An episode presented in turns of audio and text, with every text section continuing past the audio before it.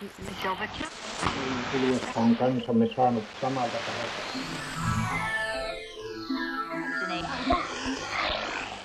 HAM Helsingin taidemuseo ja Helsingin kaupunginmuseo esittävät. Mieliala, Helsinki, 1939-1945.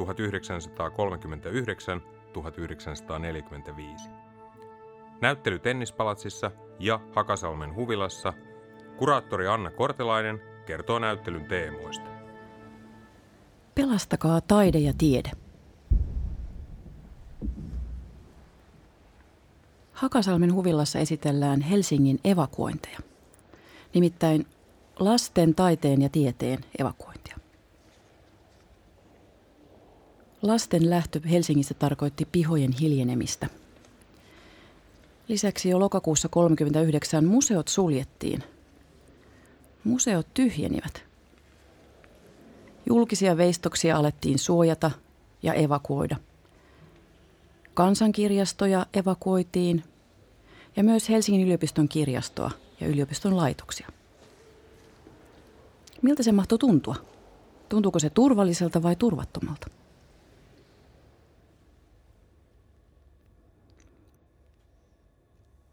Mielellä varten mä perehdyin ihan erityisesti taiteen ja tieteen evakuointiin. Mä halusin kunnioittaa niitä satoja ja satoja nimettömiksi jääneitä ihmisiä, jotka osallistu suomalaisen kulttuuriperinnön ja tieteen varjeluun ja pelastamiseen. Inspiraationa mulla oli suuret sankarit, eli Louvren johtaja Jacques Jojard sekä liittoutuneiden monumenttimiehet ja Rose Valland. Kaikki tämä liittyy mielialoihin.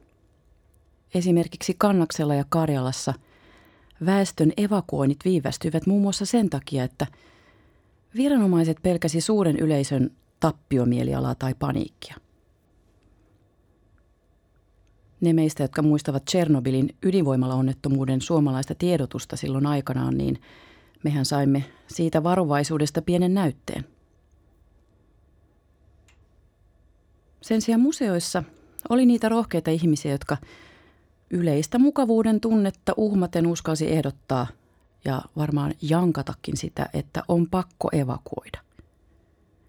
Ei ollut rahaa eikä resursseja, siihen aina vedotaan, mutta lopulta päädyttiin pelastamaan. Kävin läpi arkistomateriaalia, josta kävi ilmi, minne esimerkiksi Ateneumin ja Sinebrykofin aarteita evakuoitiin. Pohjoismaiden Yhdyspankkiin Senaatintorin kulmassa. Erääseen taloyhtiön kellariin Väinämöisen kadulle. Terveisiä vaan sinne Väinämöisen kadulle. Ähtärin Vääräkoskelle, Kurt Lönnqvistin hoteisiin sekä Ähtärin kirkon tiloihin ja Pitäjän makasiiniin. Vihdin Oravalaan kunnallisneuvos Arturi Hiidenheimolle. Nurmijärven Solttiin rouva Gusti Ulsonille – Kauhajoelle Ivar Hörhammerin talletuksena.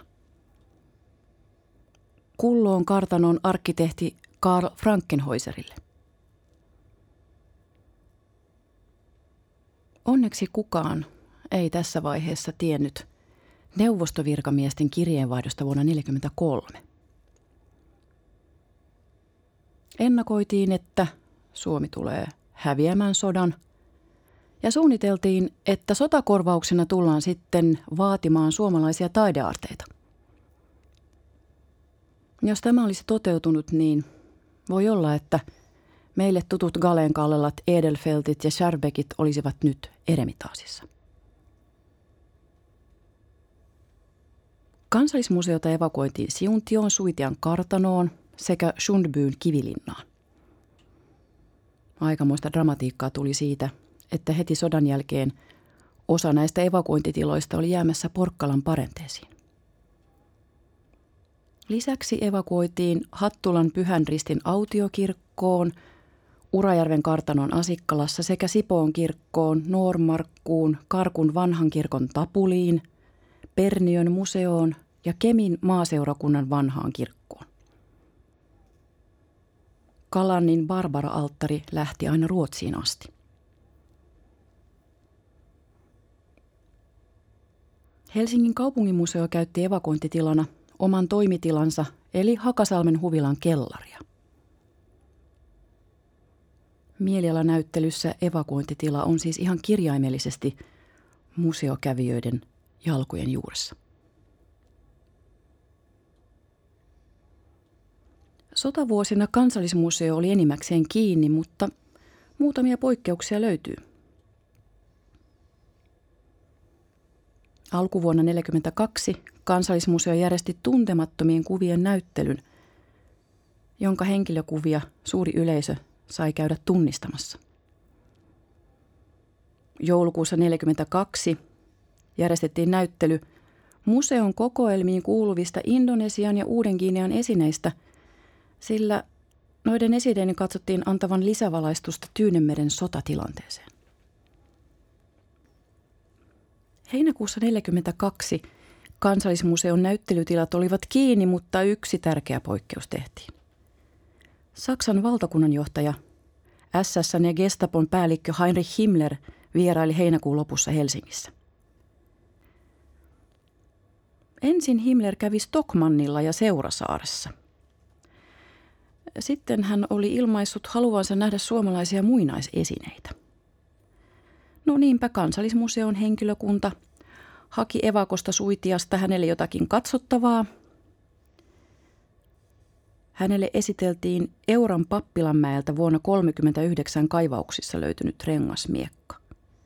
Se on ajoitettu 600-luvulle jälkeen ajanlaskumme ajan. Himmler oli niin innoissaan tuosta miekasta, että hänelle jouduttiin kohteliasti vihjaamaan, että nyt olisi oikeastaan lähdettävä eteenpäin, että pysytään aikataulussa. Seuraava kohde oli Hietaniemen sankarihautausmaa. Onneksi kunniavierana ei ollut sotamarsalkka Hermann Göring, koska hän tunnetusti aina vei kaiken näköistä taidetta mennessään, kun hänelle sellaista oli jossakin museossa esitelty.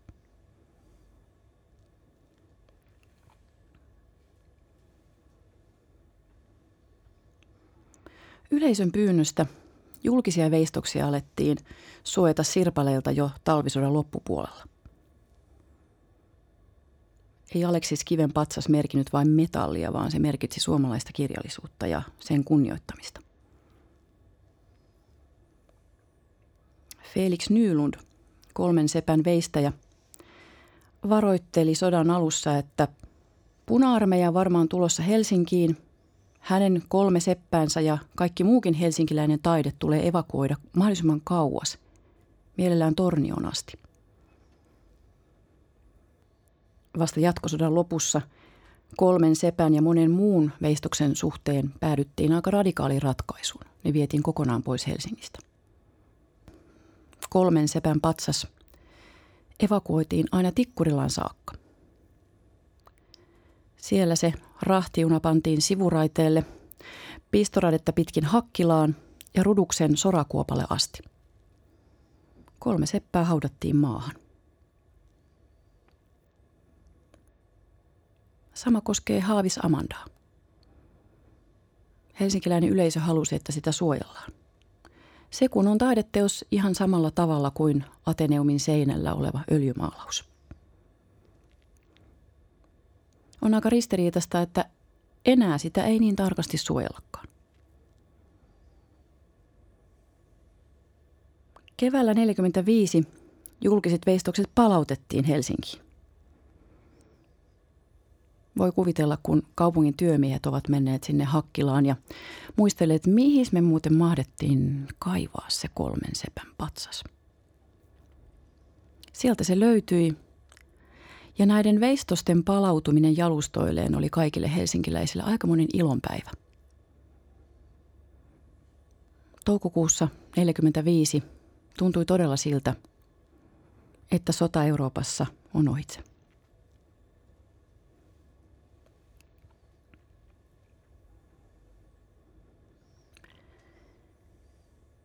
Entisen Helsingin yliopiston kirjaston käsikirjoitusosastolla, eli nykyisessä kansalliskirjastossa.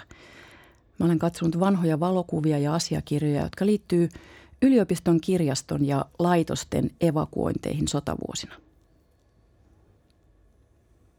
Siellä on valtava pino evakuointiluetteloita, sellaisia mustia sidottuja muistikirjoja, jossa on lueteltu ihan tarkalleen yksitellen kunkin evakuointilaatikon sisältö. Siellä on hakemistoja, siellä on kirjeenvaihtoa, jossa tarkistellaan ja varmistellaan ja huolehditaan, huolehditaan siitä, miten kirjoille on käyvä. Se valtava urakka, siitä tulee tribuutti suomalaiselle byrokratialle, siis hyvässä mielessä, huolellisuudelle ja viitseliäisyydelle. Kaikesta pidetään kirjaa. Tarvittiin sekä niitä, jotka haalivat ja anelivat pakkaustarvikkeita ja kuorma-autoja ja rahtijunia ja niille vetureita ja kaikelle henkilökuntaa. Ja sitten tarvittiin niitä, jotka pitää tarkasti kirjaa, mitä missäkin on. Toimisto Vuoti organisoi kaiken tämän helmikuun suurpommitusten jälkeen. Hänellä oli käytettävissään valtava joukko vapaaehtoisten työntekijöiden työvoimaa. He olivat enimmäkseen nuoria naisia, Helsingin yliopiston opiskelijoita. Eniten näitä vapaaehtoisia työntekijöitä tuli voimistelulaitokselta, kaikkein vähiten lääkiksestä ja oikkiksesta.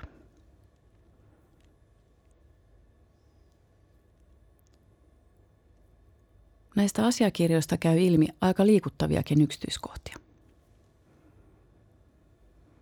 Evakuointioperaation aikana Parkanon asemalla oli besorkattu eli korjattu ikään kuin vähän parempaan talteen laiturille pudonneita kirjoja ja lehtiä. Ja joku tyyppi oli sitten myynyt niitä tamperelaiseen antikkaan. No tästä tehtiin ihan poliisitutkinta. Jokainen kirja oli niin tärkeä. Se oli arvokas, sen kohtalo haluttiin selvittää. Se haluttiin palauttaa vuonna 1945 takaisin omalle hyllylleen opiskelijoiden ja tutkijoiden käyttöön. Kaikkien näiden evakuointien menetykset olivat lähinnä mittatappioita, tapaturmaisia vesivahinkoja. Niitähän tuollaisen valtavan logistiikkaoperaation väkisinkin tulee mukaan. Mutta suuri menestystarinahan se on. Iso hatunnosto kaikille mukana olleille. Mieliala, Helsinki, 1939-1945.